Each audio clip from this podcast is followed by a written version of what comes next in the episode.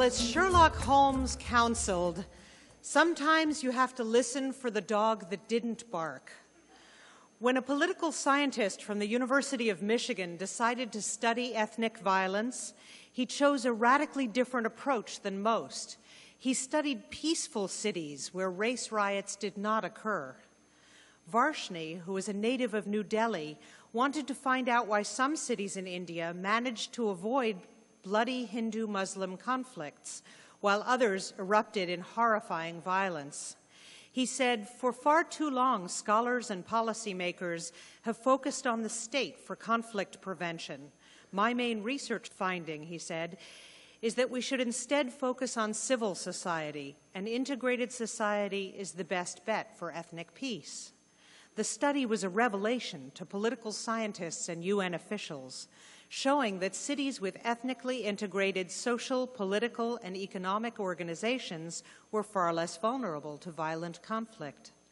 This would not at all surprise Van Jones, however, whose work deeply advances social and environmental justice in a profoundly systemic way.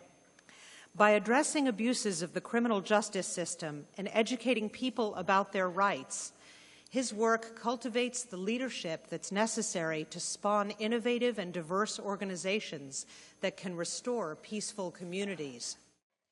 Studies show that although black people account for only 13% of the nation's drug users, they comprise 35% of drug arrests and 53% of drug convictions. A recent analysis revealed that with current trends, one out of every three black boys born today will spend time in jail in their lifetimes. Van is the founder and national executive director of the Ella Baker Center for Human Rights, headquartered here in San Francisco, which was founded to address human rights abuses in the U.S. criminal justice system and resist the over incarceration of young people of color. Van's and the Center's human rights work have won widespread recognition and a slew of prestigious awards. Van was born in rural Tennessee in that fateful year 1968 and seems to have absorbed the best empowered idealism of that era. In his early 20s, he began a media and communications career, working as a journalist with Associated Press and Gannett News Service, and as a publisher in the South.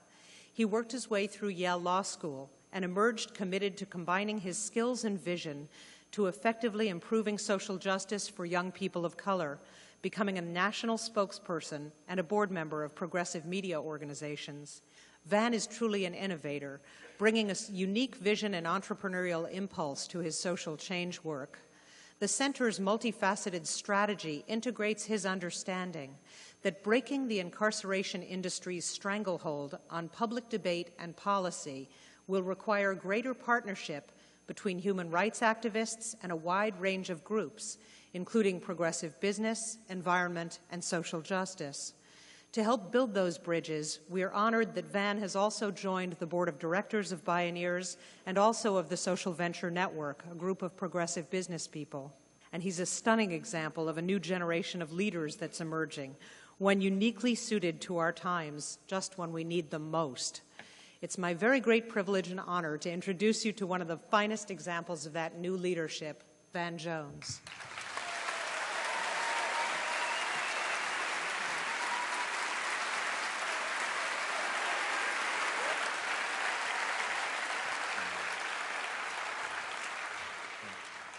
Thank you. Well, everything that is good in the world comes from love, the land, and labor. And I wouldn't uh, proceed with any comments that didn't honor all three. First of all, I want to say thank you so much to the volunteers, the anonymous staffers, the people who have made this event possible, who've made it happen, who've brought this event together. Many of you will never be on this stage, never have the opportunity to speak on a microphone, but we want to thank you so much for your efforts to make this possible.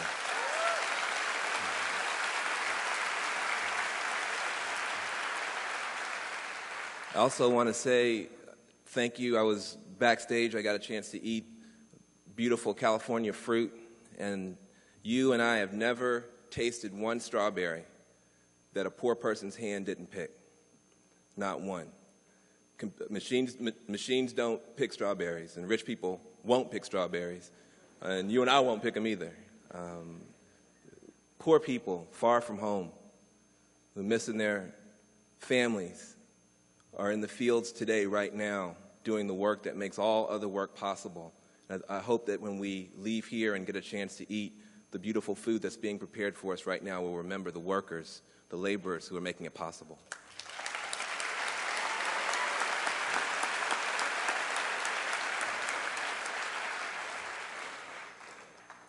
With regard to the land, I give honor to the land. This is not Marin County. This is the Ohlone people's land. They were exterminated here. And the people who killed them said that they were civilized and they were killing savages. But let me tell you something about those savages. They were here for thousands of years in this land called California, and there was never one homeless person. Not one the whole time they were here. Let me tell you something about the people who took care of this land before the invaders came. It was said that a squirrel could climb a tree at the Atlantic Ocean and go branch to branch to branch to branch all the way to the Mississippi River and never touch down. Those savages had no homelessness and no environmental destruction. And if this so called civilization can ever accomplish half of what they accomplished, it will be a miracle. And I want to give honor to those people.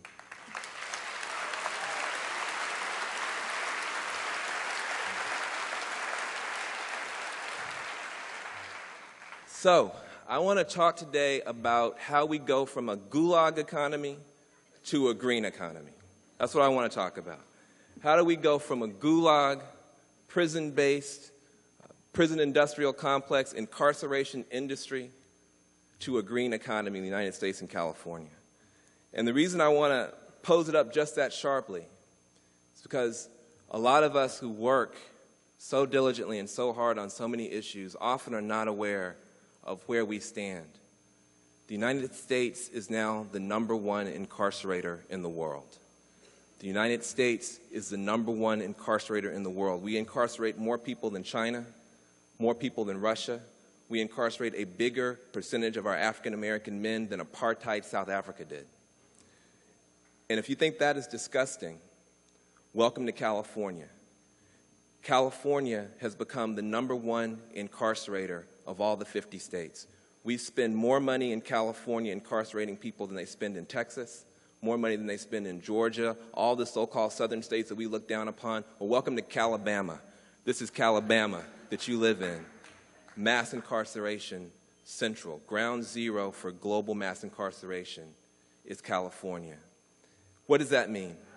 That means that right here in California, we spend more money every year on prisons and universities. We spend more money on prisons and universities. We have built in California, in the past two and a half decades, 21 prisons and only one university. We are in a state where uh, Clinton, when he came into office in the United States as a whole, there were a million people behind bars.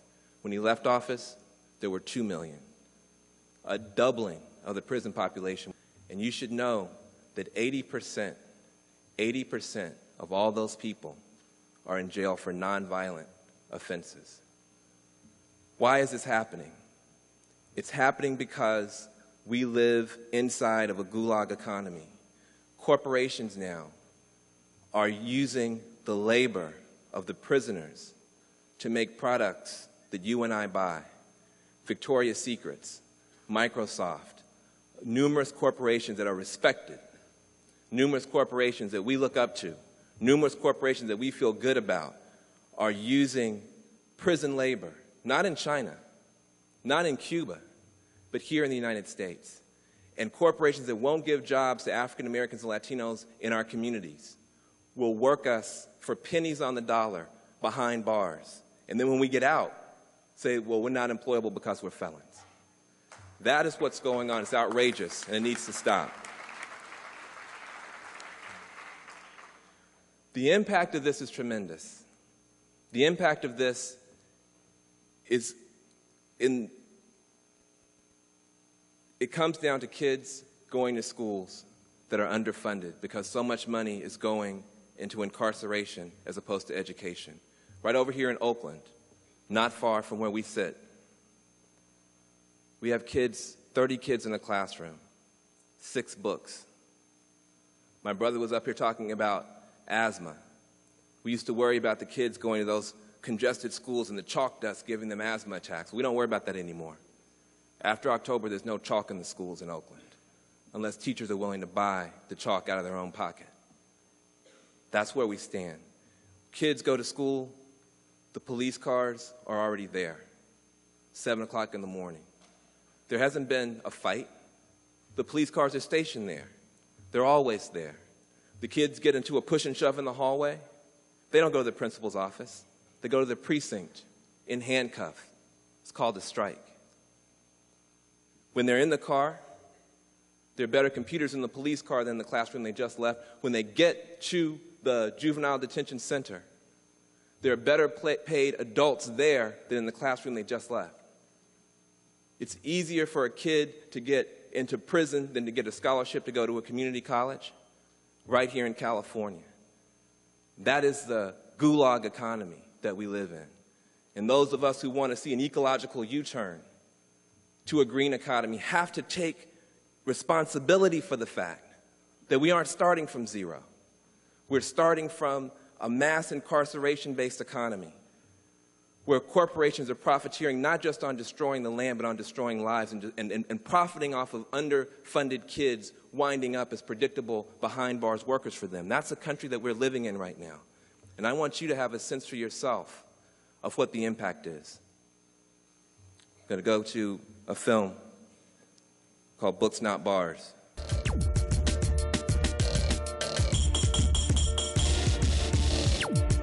We've been taking testimony from young people from throughout the state of New Jersey who have spent time in youth detention facilities.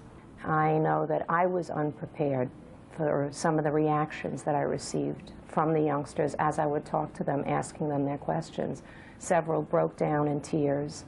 Several were so afraid that they asked me not to use their names because they were afraid of retaliation from guards or from authorities at the juvenile detention facilities. They described uh, being held in isolation. They described being beaten. They described being hungry. They described being used sexually, seeing others used sexually. Uh, they described smells and sounds that no adult, let alone any child, should have to endure. Young people are enduring four-point restraints, five-point restraints. They are enduring extended isolation. They are enduring the use of devices of torture such as stun belts, stun guns, uh, restraint chairs, all sorts of treatment that's highly inappropriate for anyone, let alone children, all in the name of law enforcement. As they speak, it sounded to me like it was the adults around them who were the ones breaking all sorts of laws, including the most basic human rights laws.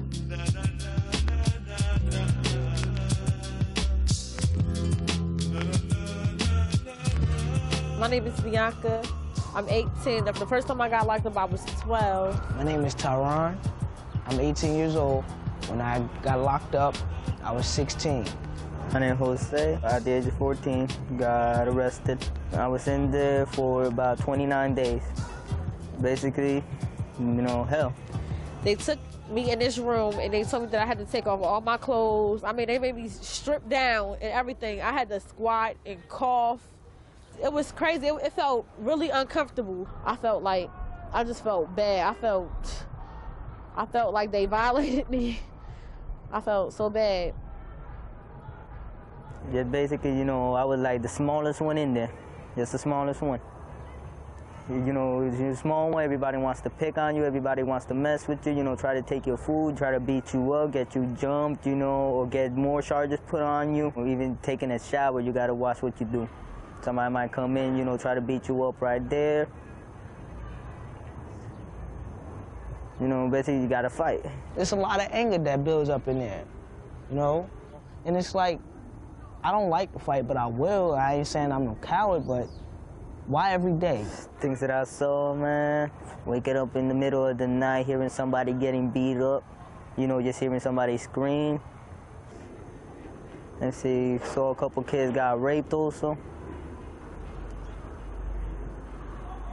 Just talking to the guards made everything even worse. Made everything even worse. Then when you complain about the guards, they don't. They take the guards' word over yours. So it's like they're not believing you. They don't believe anything you say. There was a lot of stuff that was going on in there that they didn't think that nobody was going to talk about. Nobody was going to say anything. I tell you the truth, I can't even speak about it really. I could only tell you certain things. Most of the things I, you know, experiences that I had in there, I can't even bring them up right now. It's just, you know, painful to even think about them. I learned how to survive, basically. Do something stupid, you get locked up, come back out, you're gonna get locked up again. They said I said I was a menace to society. Society is like, he's not gonna make it. That black boy is not gonna make it because he, you know, he doesn't think like us. They're animals. They treat me like an animal, and I'm not.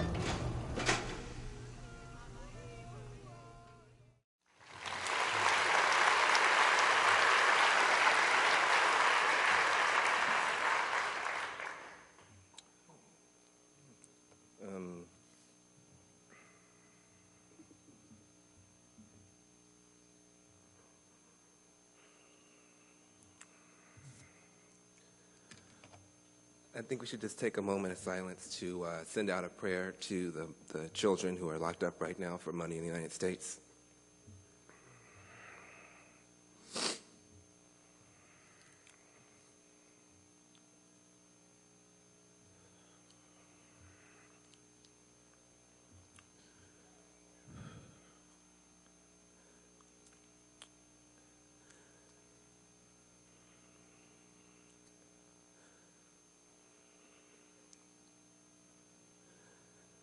I, oh, I'm going to ask a lot of you.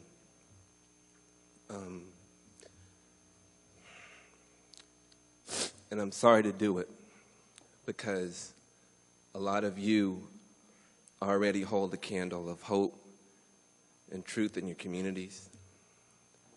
Everybody in here is a visionary in his or her own right. Some of you have been mistreated in your own lives bullied and mistreated in your own way coming up.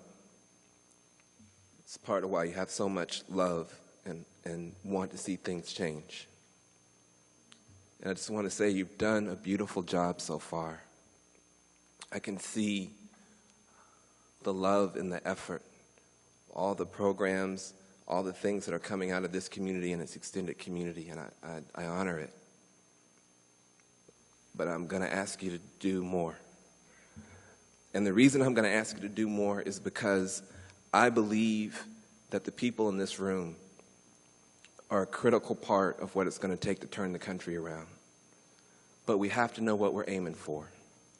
And we have to understand the complexity of the whole thing. One of the problems that we have is that we have this, this, this policy among us called SDI. I call it SDI strategic, deliberate indifference to everybody else's issues. And if the government imposed that policy on us and said, no, you can't work with the African Americans, you can't work with the Latinos, you can't work with the lesbian, gay, bisexual, and transgender movement, you cannot do it, we would rise up because we would instantly understand that that would be the most devastating thing this government could do to us, is to keep us apart from each other and keep us from being able to help each other and know each other and work together. But the government is not keeping us apart. It's the social walls that we build between ourselves that let these prison walls stand. It's the social walls.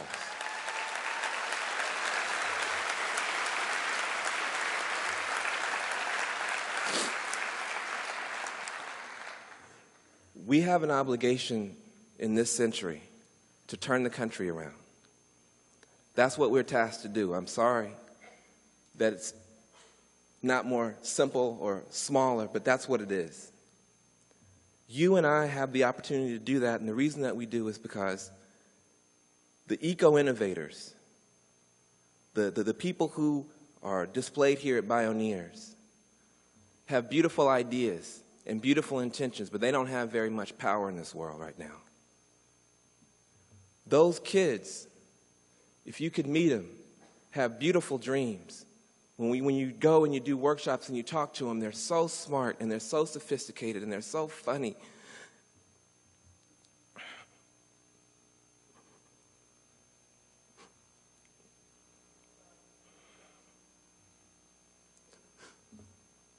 And this country needs them much more than they need this country.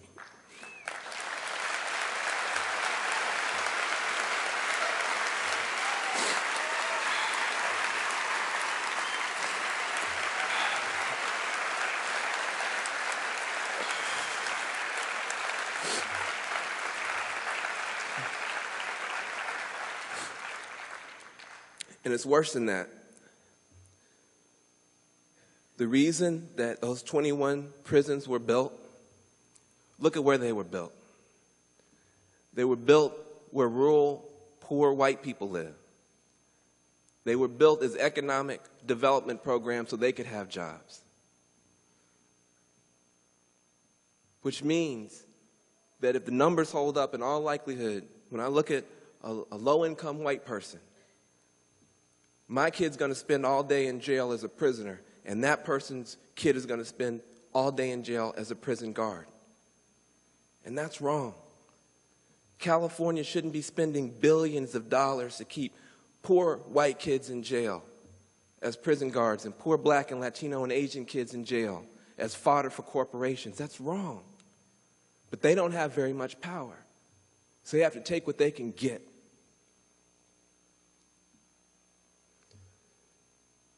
A movement that's courageous and visionary on the environment, but cowardly and ignorant about the social issues will fail.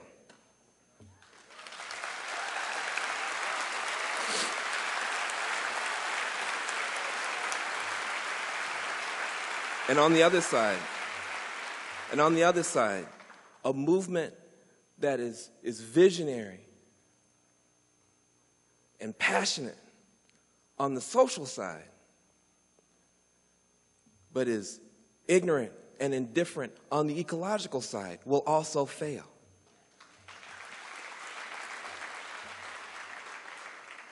The two movements that are growing in the United States the social justice movement, racial justice, criminal justice movement on a path not to freedom, the ecological environmental movement on a path not to freedom both movements are destined to fail. But, sisters and brothers, there's a light at the crossroads. There's a light at the crossroads. At the crossroads is where the hope is. At the crossroads, the eco innovators, the poor whites, the inner city youth need each other. Why? Because the eco innovators needed the government on their side, the way the government was on the nuclear power industry side. But you need a constituency for that. The inner city kids need jobs, and so do the rural white kids. They need jobs. What if we all stood together and said, we want green jobs, clean energy jobs, not jails, as a solution for California? How much power would we have? How much power would we have?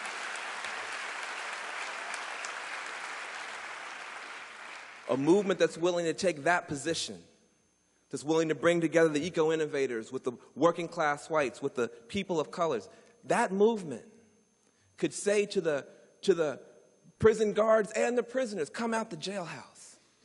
There's work for you to do. We need you. There's a coastline to heal. We, we, we want to turn sunshine, into electricity to keep your grandmama's house warm in the wintertime. We need you. Come out the prison house. A movement like that could redeem the, the jailer and the jailed if we would be willing to build it. The hope is at the, cross, at the crossroads. You could see the best thinking of the criminal justice movement, the restorative justice people talking about we don't need retribution based justice, punishment based justice. Why can't our criminal justice system help restore the balance in a community and bring healing and help to people? It's working in New Zealand. Why can't it work here? You could see those people coming together with the restorative economics people who are saying we don't have to destroy the planet. We can use economics to actually heal the planet. And at the crossroads, restorative justice, restorative economics could make our communities bloom again our, our neighborhoods wouldn't have to be uh, uh, battlegrounds anymore because you would have healing coming from the economy and healing coming from the government, and our communities could, could bloom. At the crossroads, there's hope.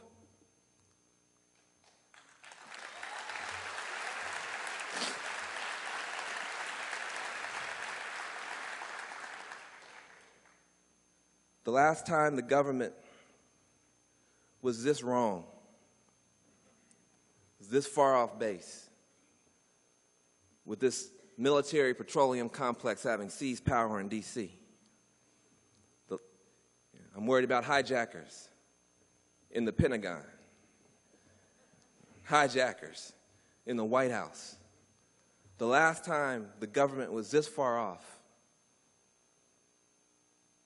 people like me and you took responsibility and built something called the New Deal Coalition.